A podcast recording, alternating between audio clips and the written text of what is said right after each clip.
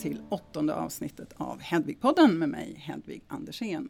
I det här avsnittet kommer vi att prata om riskkapital och med mig här idag har jag två personer som båda har en mycket lång erfarenhet på det här området, nämligen Björn Odlander, partner och grundare till HealthCap och Jakob Gunterberg som också är partner på HealthCap sedan många år tillbaks. Eh, så välkomna till er. Tack. Eh, Tack. Nu tror jag ju att de flesta av er som lyssnar på det här eh, redan känner till HealthCap, i alla fall om ni är från life science-sektorn. Men för de av er som inte gör det så kanske Björn kunde berätta lite kort om HealthCap. Mm. Ja, det gör jag gärna. Alltså HealthCap är ett eh, venture capital-bolag, eller venture capital som vi säger på svengelska. Då.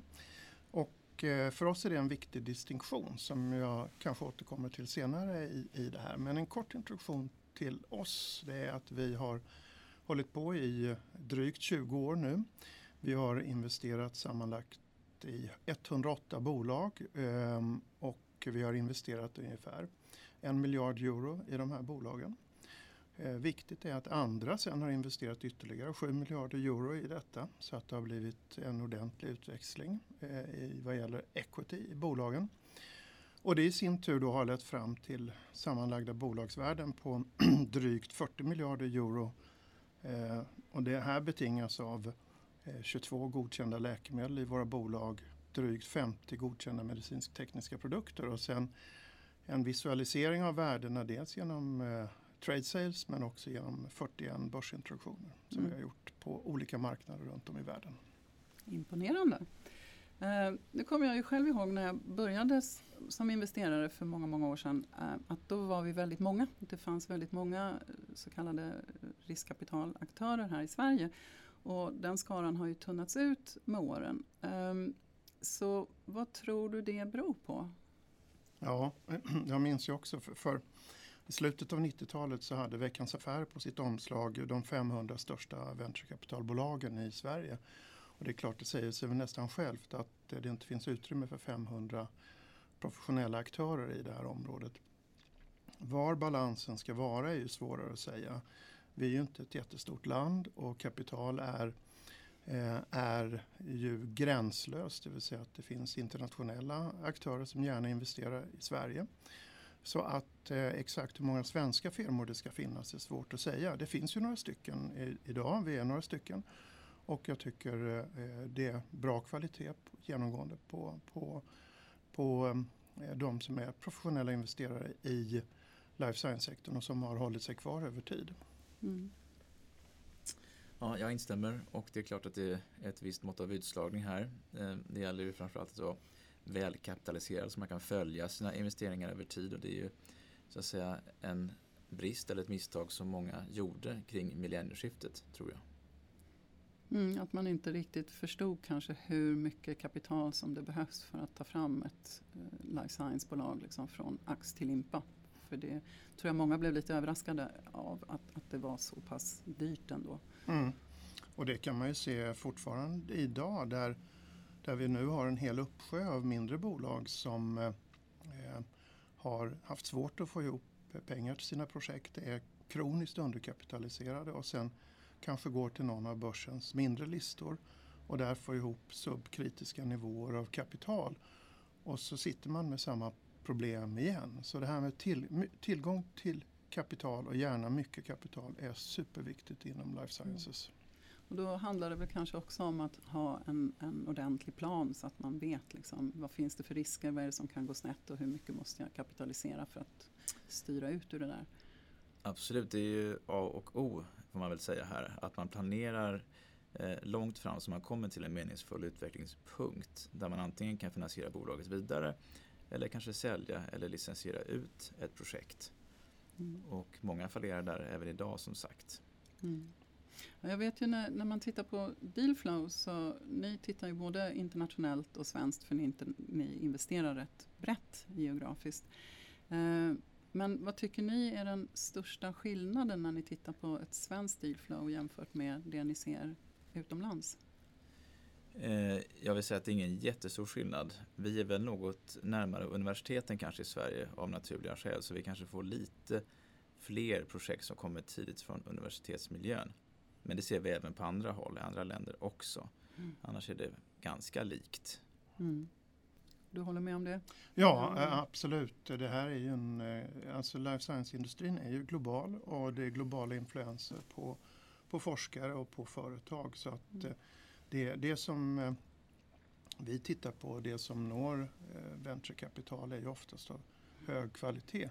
Sen kan man ju säga att vi säger ju tyvärr nej till den absoluta majoriteten av alla propåer som vi eh, tittar på eller alla idéer vi själva har kanske. Därför att eh, det är ett eh, nålsöga man måste igenom och det är också någonting som kan vara svårt att förstå om man är en väldigt duktig forskare, kanske har lagt hela sitt liv på en viktig forskning som i och för sig är helt riktig och relevant men det kanske inte lämpar sig att kommersialiseras.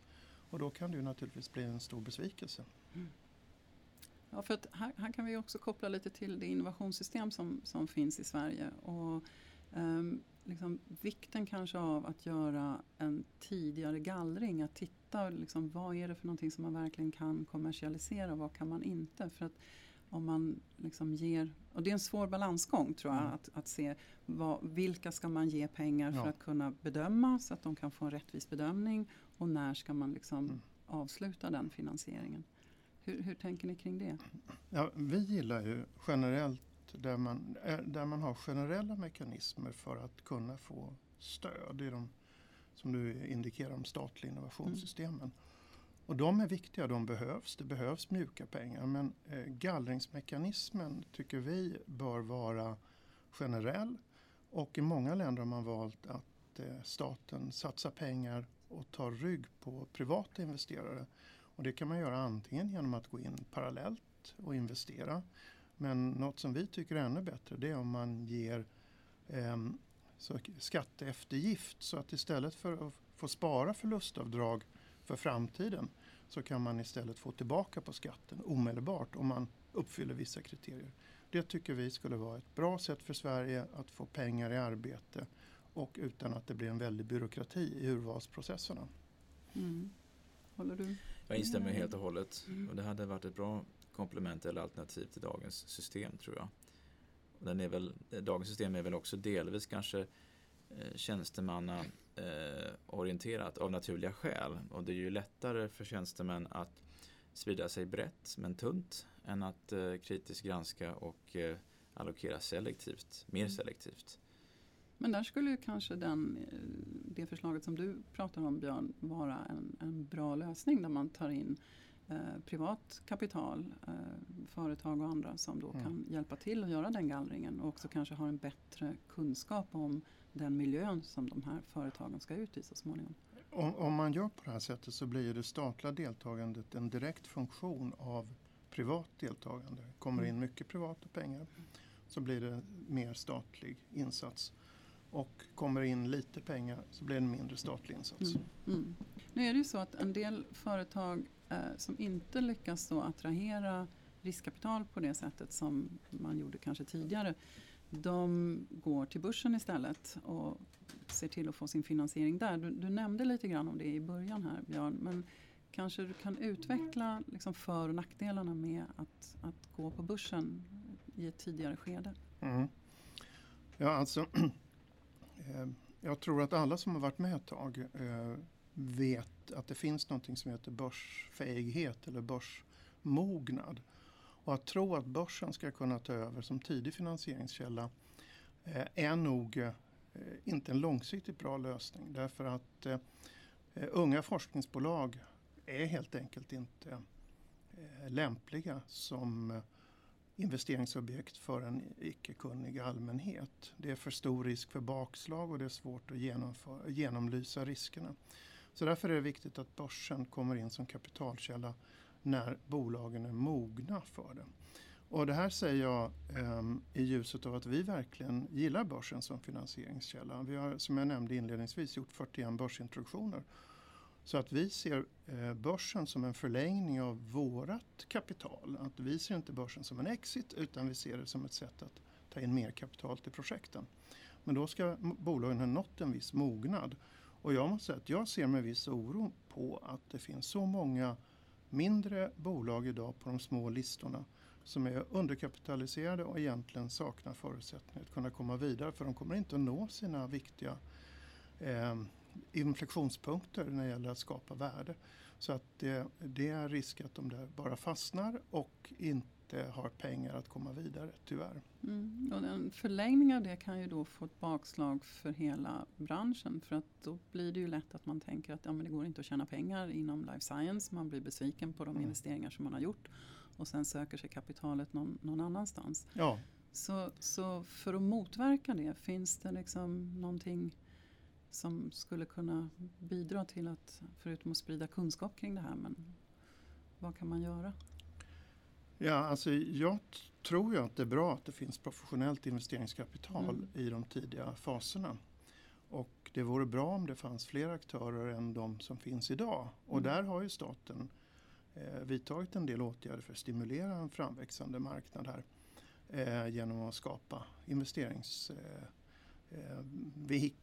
för att, att investera i riskkapital. Jag tror att det är bra men jag tror att det skulle vara ännu mer verksamt om man gjorde de här breda penseldragen som jag nämnde mm. lite tidigare och faktiskt stimulerade eh, det professionella kapital som redan finns att komma hit och investera här och att eh, man på det här sättet kan få fram eh, meningsfulla eh, kapitalmängder till de här bolagen som behöver det. Mm. Jag vet ju till exempel inom Digital Health så har man ju i Finland liksom satsat rätt hårt på det. Eh, just genom att attrahera större företag som GE och andra och, och gjort någon typ av um, liksom motsvarighet till Medicon Valley men, men då för digital health. Mm. Där man då blandar både statligt kapital, eh, kompetens och även kapital ifrån de här mm. eh, venturefonderna och sen eh, industrin då så att det blir liksom en, en tre, tre, mm. trepartslösning och så företagen in i det.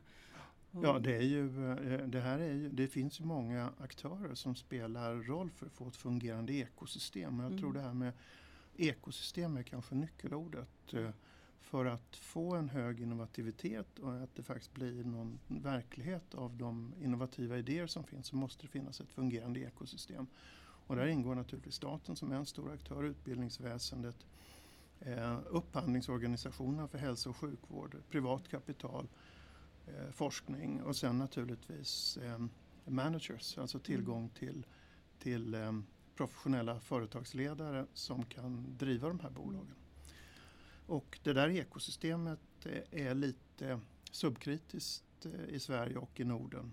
Eh, men jag är optimist och tror att, vi, att det kommer att bli bättre. Mm, eftersom ni alltid syndikerar med andra partner så kan det också vara en bra sak att ta in då internationellt, eh, internationella investerare för att på så sätt både få kanske en öppning till andra marknader men även mm. få då möjlighet att attrahera ifrån deras nätverk då bra manage, management. Ja, nej så är det och det är ju eh, som jag sa att för oss var det en viktig distinktion mellan riskkapital och venturekapital. Och Ordet venture har ju många innebörder på engelskan där risk är en av dem. Men venture betyder också en resa eller en gemensam resa, någonting man gör tillsammans. Och det är någonting som, som vi uppskattar väldigt mycket och som du sa, vi jobbar, försöker att alltid jobba i syndikat, det vill säga att vi bjuder in medinvesterare. Vi tror att det leder till en bättre eh, miljö för bolaget. Att det kommer flera idéer och det eh, berikas styrelsearbete, rekryteringsarbete etc. Och man kommer åt ett större universum av duktiga människor. Och vi ser ju också det i, flera av våra portföljbolag och vi har ju tidigare ett gemensamt bolag, eh, du och jag, när du var på Industrifonden. Eh, Bone Support i Lund och där har vi ju nu andra generationens eh, verkställande direktör som är, kommer utomlands ifrån. Vi hade en amerikan tidigare, mm. nu har vi en engelsman. Och vi har precis anställt en forskningsdirektör som är amerikan, kines eh, från amerikanska östkusten. Och eh, det finns eh, en, en, tysk medicinsk chef etc. Och eh, genom syndikering, genom samarbete breddar man nätverken och man får helt enkelt bättre bolag. Det här, men det här är ju lättare då i något mognare bolag som har kommit lite längre och som har också en annan typ av omsättning och, och liksom momentum än de här tidiga bolagen. Eh, och där måste det kanske också finnas någon typ av stafettväxling. Så att, Mm. För jag kan tänka mig att det är svårare att attrahera den typen av management till ett tidigt forskningsbolag. Eller så att säga omöjligt. Så att, hur, hur kan man på ett bra sätt attrahera eh, liksom en, en bredare syn. För att, var, varför jag tjatar lite om det här så är det ju också för att den här omvärldsanalysen som jag ibland upplever att företagen brister i när de eh, kommer fram med en lösning och man ser att det finns liknande lösningar eh, inom kanske andra områden eller ur, ur ett annat perspektiv. Eh, och där är det ju väldigt viktigt att också titta internationellt. Eh, det är kanske mindre vanligt när det gäller läkemedelsutveckling men även där kan man, kan man se att man går på likartade liksom, indikationer och, och inte förstår riktigt hur stark konkurrensen är till exempel inom cancer då, och så vidare. Mm. Ja, men eh, dels håller jag kanske inte riktigt med om att det är omöjligt att rekrytera internationellt även i en startup. Det beror Mm. lite på hur Mm. man gör startupen Mm. och vilka aktörer det är som gör den. Och gör man den eh, i, något, i ett eh, område som är eh, tydligt värdefullt Mm. och det kommer in tillräckligt mycket pengar för att göra det så kan man också rekrytera ur en bredare pool. Eh, det, eh, det är nog min eh, uppfattning att eh, eh, Eh, Man bör försöka titta internationellt när man rekryterar och när man syndikerar. Det är, det är en väldigt viktig eh, del i detta. Men om jag hör vad du säger då egentligen Björn så är det liksom rätt krasst att om, om företaget eller om idén är tillräckligt lyskraftig och tillräckligt intressant Mm. då går det liksom att attrahera både kapital och management. Ja.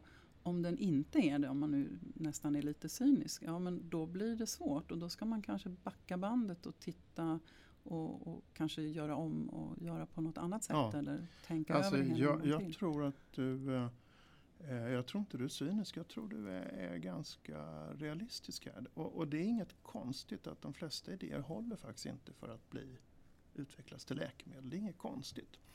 Och där ska man nog vara lite realistisk när man tror hur mycket sånt här som går att vaska fram i ett land av Sveriges storlek. Vi boxas ändå ovanför vår viktklass genom att vi har väldigt bra forskning och det finns väldigt mycket att ösa ur här. Men de flesta projekten är ju helt enkelt den krassa sanningen är att de håller inte ända vägen fram. Och eh, det kan ibland vara svårt för upphovsmännen att, att inse det. Dels så kanske de har rätt och vi har fel men, men ofta så är det nog så att, eh, att eh, projekt eh, kanske inte har den lyskraften som de behöver ha för att attrahera pengar. Då, då brukar kapital komma fram till de riktigt bra grejerna. Det är min men det är kanske den kopplingen som man ska försöka få tillbaks och få någon feedback loop till innovationssystemet så att Ja. man hittar de här och vet vad är det för liksom boxar som måste tick, Ja. tick the boxes för att det Ja. verkligen ska hålla. Men det är där jag säger också det att om man, har, om man kopplar eh, mjuka pengar till eh, att det kommer in privata pengar så får man den här mekanismen på köpet. Mm. Vi eh, försöker ju leva efter detta Mm. och, eh, och eh, agera utefter den övertygelsen. Mm. Så avslutningsvis då, har du några bra råd eller tankar som du vill dela med dig av till de företag som söker riskkapital? Ja, alltså dels så ska man vara eh, klar och genomtänkt och ha, ha, eh, ha så bra man kan eh, reda på hur, eh, vad, är det, vad är det man vill åstadkomma hur passar detta in i ett större universum. Hur ser konkurrensen ut? Vad är de medicinska behoven etc. Kunna redogöra för det klart och tydligt. Sen så en annan viktig sak är att man faktiskt väljer sin, sin finansieringspartner. Att man väljer utifrån vem man tror man fungerar bra med. Det är inte bara så att det ska vara pengar eller pris. Utan det är faktiskt var får man bäst hjälp? Hur får man, eh, vilka tycker man om att jobba med och hur eh, kan man lira ihop? Det är eh, do- nog någonting som jag tycker är viktigare och viktigare faktiskt. Mm. Ja, men det var bra slutord Björn. Mm. Så kanske vi stoppar här för den här gången. Mm. Eh, Så stort tack till dig och även till Jakob som var tvungen att tassa iväg här så han kan inte säga någonting ja. mer. Ja, det blev lite mycket ja. Björn här på slutet ja. men det beror på att han inte är här. Jakob var tvungen att gå iväg på ett annat ärende. Men jättekul att ni kunde vara med här idag i Hedvig-podden. Och till er som lyssnar så gå gärna in och lyssna även på tidigare avsnitt av Hedvig-podden om ni inte redan har gjort det för där får ni fler pusselbitar till hur man kan spara både tid och pengar genom att arbeta utifrån ett helhetsperspektiv. Ni hittar Hedvigpodden på min hemsida www.torsen.se eller där poddar finns. Så vi hörs igen om två veckor. Hej då!